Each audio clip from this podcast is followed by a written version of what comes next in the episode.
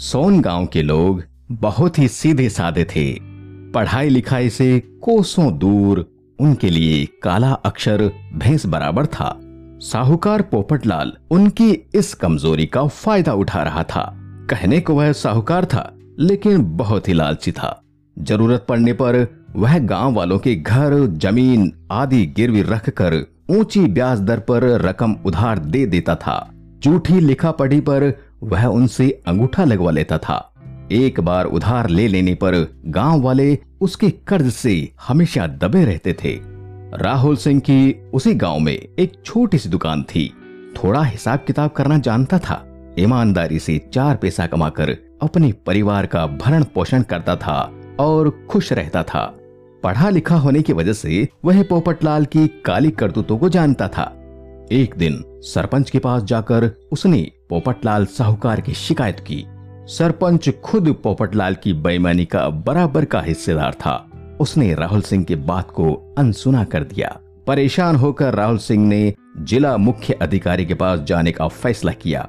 उसने उनके पास जाकर कहा, श्रीमान, गाँव का सरपंच और साहूकार मिलकर गाँव वालों को लूट रहे हैं। वो दोनों दिन पर दिन अमीर होते जा रहे हैं। और गाँव वाले गरीब होते जा रहे हैं। उनकी सारी कमाई सूद भरने में ही खत्म हो रही है। जिला अधिकारी ने राहुल की बातों को बड़े ध्यान से सुना।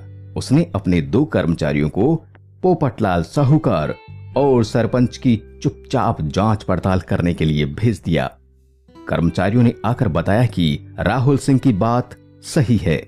जिला अधिकारी ने तुरंत दोनों की शिकायत पुलिस अधिकारी से की। दोनों को बंदी बनाकर अदालत में पेश किया गया। जज ने फैसला सुनाया कि पोपटलाल साहूकार और सरपंच ने गाँव वालों से जालसाजी की है और वो उनका पैसा वापस करे। जज के फैसले से राहुल सिंह और गाँव वाले बहुत ही खुश थे।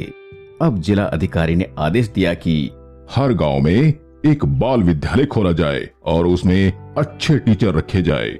ये सुनकर राहुल सिंह हैरानी से पूछने लगा। श्रीमान अपराधियों को तो सजा मिल गई। अब विद्यालय ओपन करने से क्या लाभ होगा?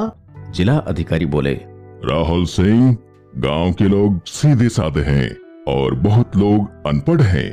पोपटलाल और सरपंच को सजा देने से समस्या नहीं मिट जाएगी। अनपढ़ गाँव वालों को कोई और भी ठग सकता है।